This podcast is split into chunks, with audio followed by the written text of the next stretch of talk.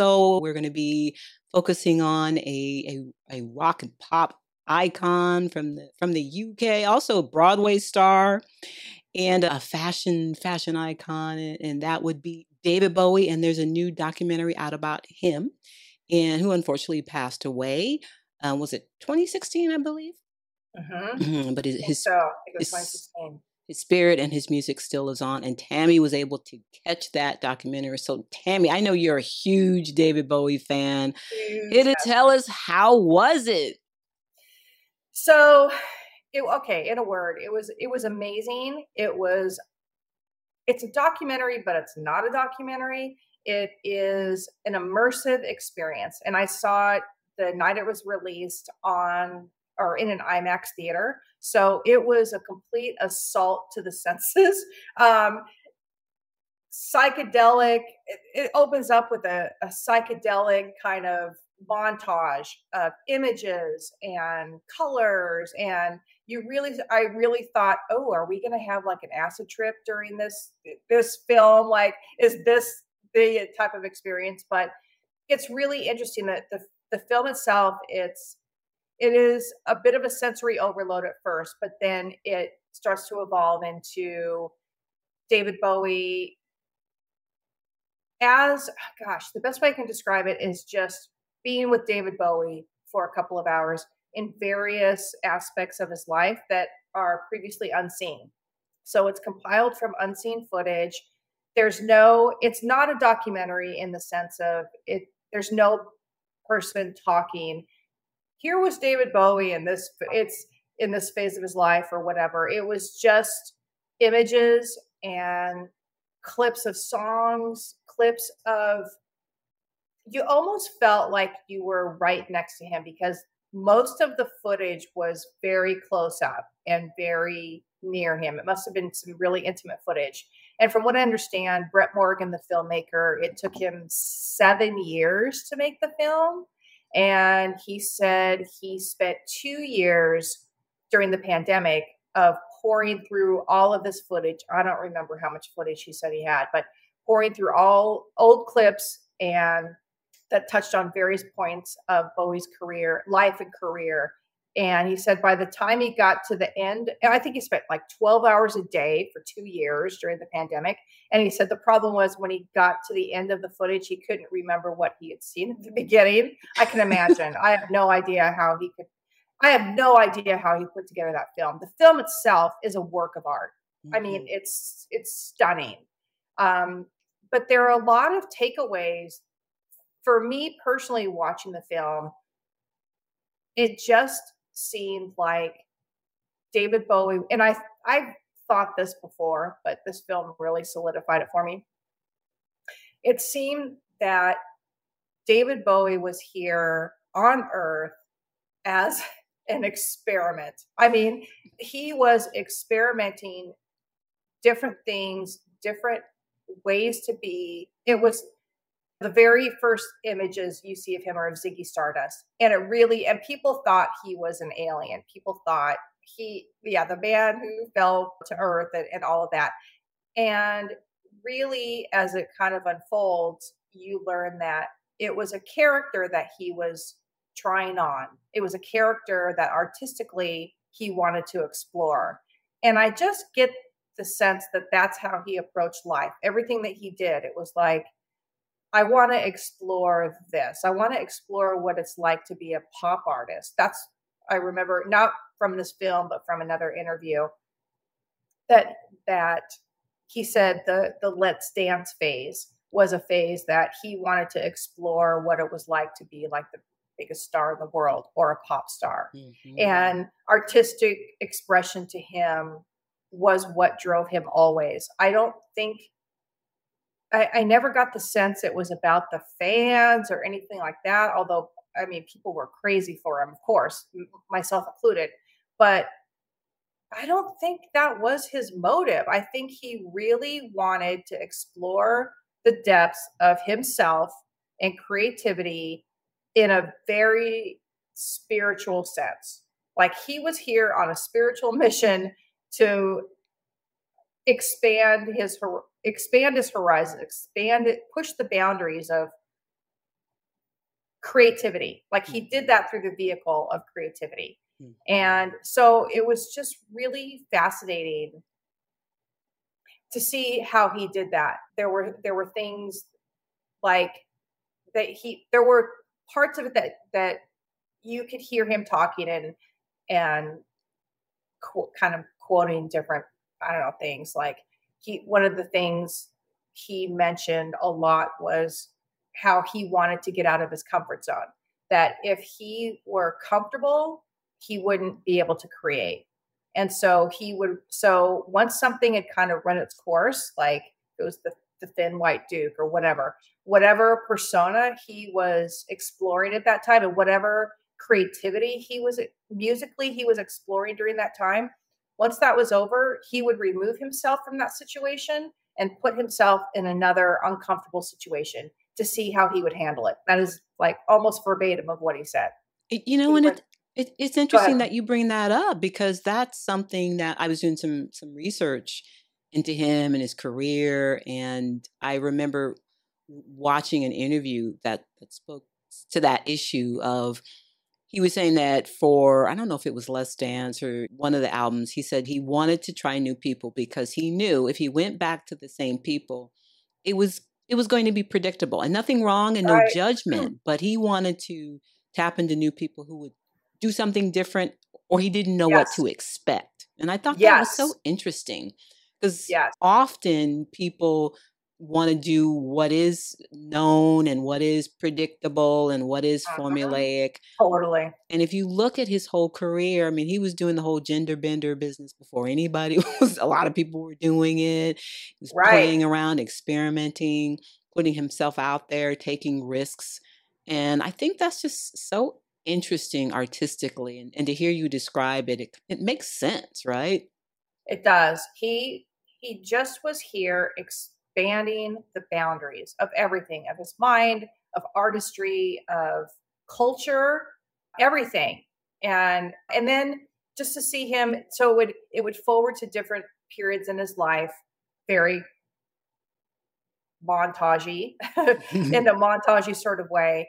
And at the beginning of his career, going through different phases, living in different areas, what that meant for him. And it, there was a, a definite shift in his human experience. And that was when he met his wife, Iman. Mhm. And he, and that, that seems like David Bowie's life before artistically and all of those things, all those things he was pushing everything. And then when he met Iman, how his life was after and how it was so centered around the human experience of love and being happy and having a family and, and all of that and really expanding in that way. So it it's just the way that I see him and the way that I saw this film too was just a testament to the human experience from a spiritual perspective. I know that sounds deep, but it really but that's him. Mhm. He's a genius and Mhm. and he's extremely spiritual and otherworldly and all of those things. And this film does a really great job of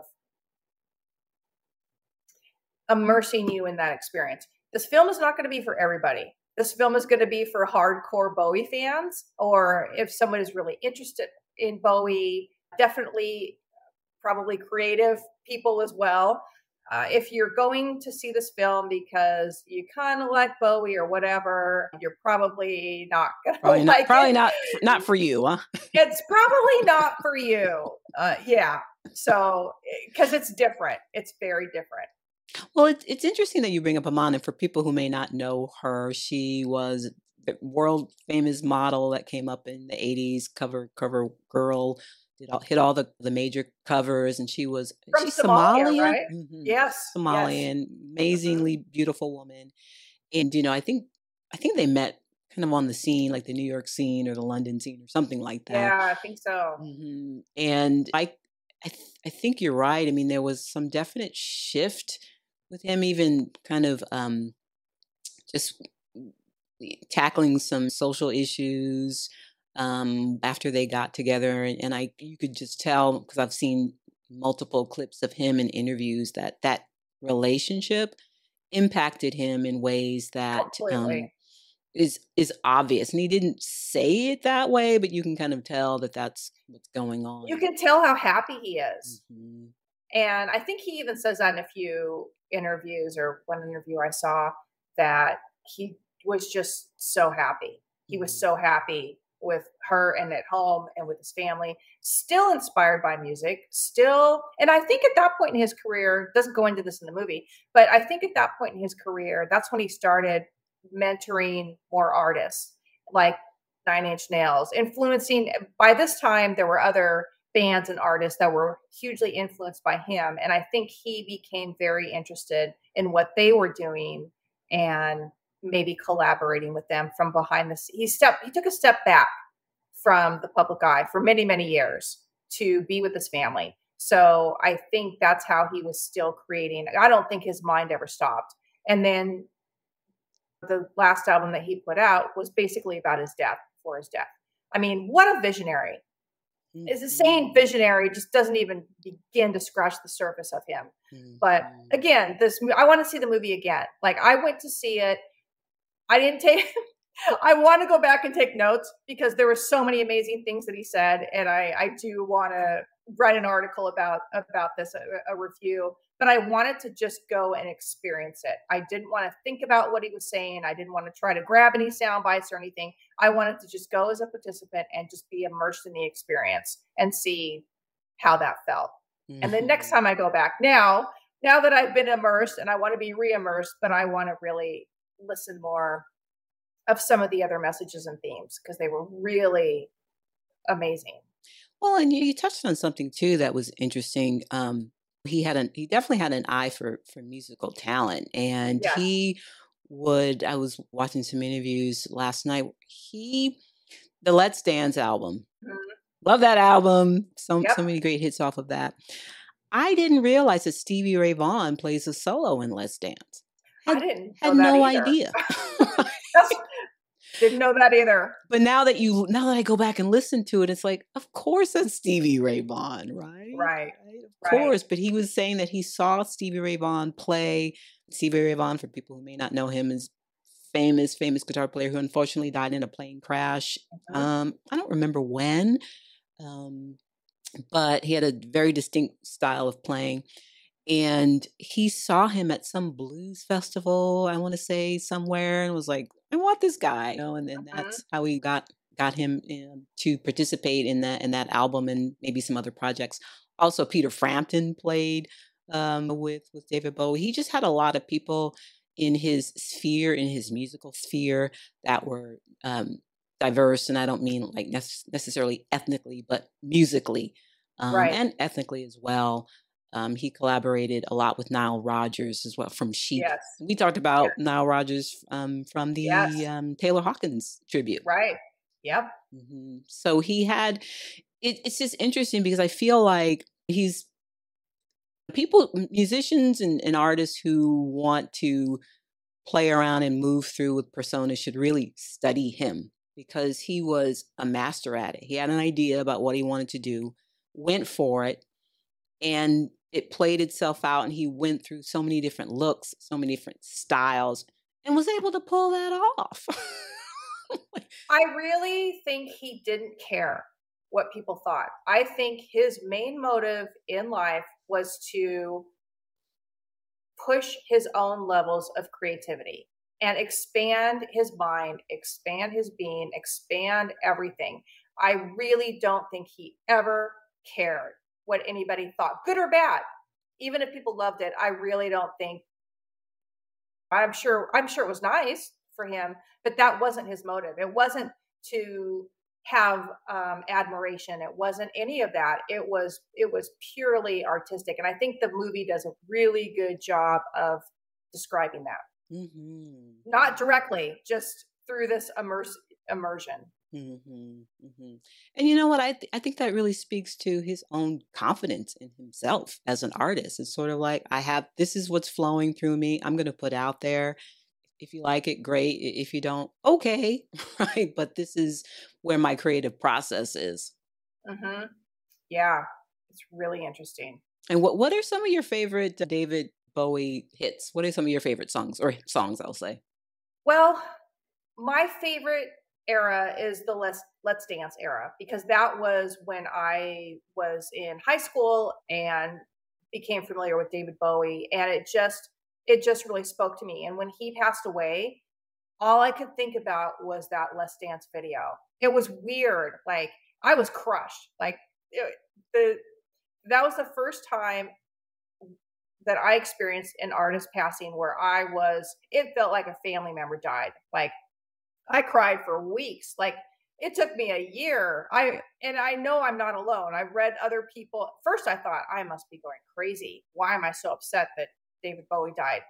I don't know him, but uh, even Dave Grohl did a video. I think it was for like the Playboy Channel or something. It's not Playboy Channel rated, but he did a video with with Pat Smear, and they talked about. They drove around to David Bowie's old haunts, like where he lived in LA and a couple different things. And they talked about how much they love Bowie and and any interactions. And I'm like, see, I'm not the only one. Even Dave Grohl was devastated when David Bowie died. But but really, but anyway, the something about that time period and something I don't I don't know what it was, but but I love Ziggy Stardust phase. I mm-hmm. love the um ashes to ashes.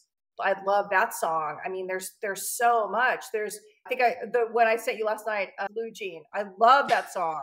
I love that video. There's yeah. just and i yeah. and there's videos of him interviews of him that are just fascinating. I think i just really connected with how freaking smart it not even smart that's that's a dumb word Inte- highly intelligent beyond what we can even comprehend intelligent he was.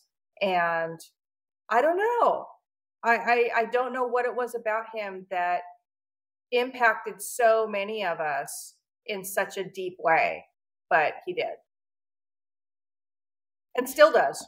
Yeah, and I and I feel that his um messages and his music lives on. He was a very mysterious artist. And if you look at some of the um interviews and conversations he's had with, with reporters and journalists. He has a very mysterious side to him. Um, and I feel that he was really exploring a lot of um, his own inner ter- um, terrain, so to speak. For sure. You know, yeah, his, it's a good way to put it. Yeah, just based on interviews that I've seen of of him and if you look at his lyrics, I mean, there was lyric that there's like him as a musician and then him as a lyricist as well. You look uh-huh. at the mm-hmm. lyrics. I was one of my favorite songs is "Time Will Crawl." Love that song. Yeah, really yeah. interesting video. And so 80s too. So 80s with a, the Mm. dance studio kind of kind of scenery. Just the sound of it. like, Totally, yeah. very very 80s. But apparently, the song is about the Chernobyl um, leak. Oh, I didn't know that. Yeah, and I I didn't really know that either, but I went back and I looked at the lyrics and like, ah, there there it there it is. And so I have a feeling that with some of his music, he knows what he was writing about, but we may not necessarily know, right? No, and again, I don't think he cares. hmm I don't think it wasn't it wasn't for mass consumption, even though at times at times it was, but hmm that was by design. That be, that was because he that he wanted to explore that realm. I just hmm feel like in some ways he was an alien, um, and and many of us are. So it's not just Right, him, but. I really do feel like he just came to Earth and was like, I just these are the things I want to experience, and it was just this awareness. That's the thing that's interesting is the awareness that I'm I want to go push this boundary. I want to go explore this. And just it was very conscious. hmm So that's the other thing, his level of consciousness.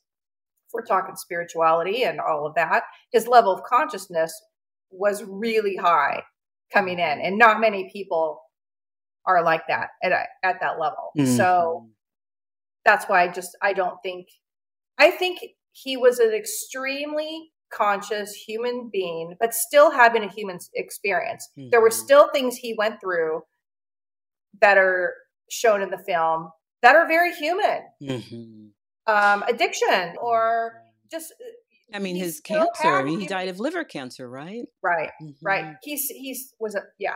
He still had a human experience. He still had these human things happen. So he, it's not like he was above any of that. He, and nobody is. You're on Earth. You're gonna get hit with stuff one way or another, no matter how evolved you are. So it was it was fascinating. It's a it's a fascinating documentary that I bet I could watch it five times and get something different out of it each time.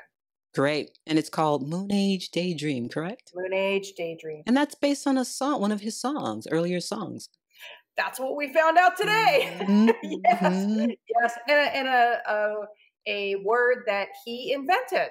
So there you go. There you go. So, I mean, talk about uh, uh, an artist that invents, reinvents. I mean, he went through so many different phases, Ziggy Stardust, and just if you musically you look at him and and you know the different personas, the different um, fashion statements he was making, but he also was making kind of political and social, more social statements, and we've discussed this offline. Um, I believe it was after he had gotten with Iman. I, I believe that time period. And there's a, a pretty well known clip of him. He's on MTV and he's being interviewed by Mm, one of the DJs right. at the time. And after they interview him about the latest release and what he's doing, and he says, I have some some things I'd like to bring up. And he very poignantly says, Why doesn't your channel feature more black artists and videos? There's so many great videos out there. And for people who want to go find that, you can Google it, you can find it. They had Mark a very Goodman. Mark Goodman had a very interesting exchange, and Yeah. Goodman was saying, "Well, we're trying to nar- narrow size or do some use some word, and we're trying to appeal to audiences." And he's like, "Michael Jackson? You- You're not playing Michael Jackson's music? Well, we're we're we're moving in that direction." And he's like, "Hmm." He called him out. right, Yeah. called him out on it. And not long after that, they obviously started playing and, and mixing it up. But I think for a lot of bands that were coming at, at, at that time, if you got airplay on MTV, you blew up, right? That was just reality. And so, and if I you think so. Yeah. and if you didn't, you were Well, they you- replayed it over and over. over and over and over and over and over and over and over again, right?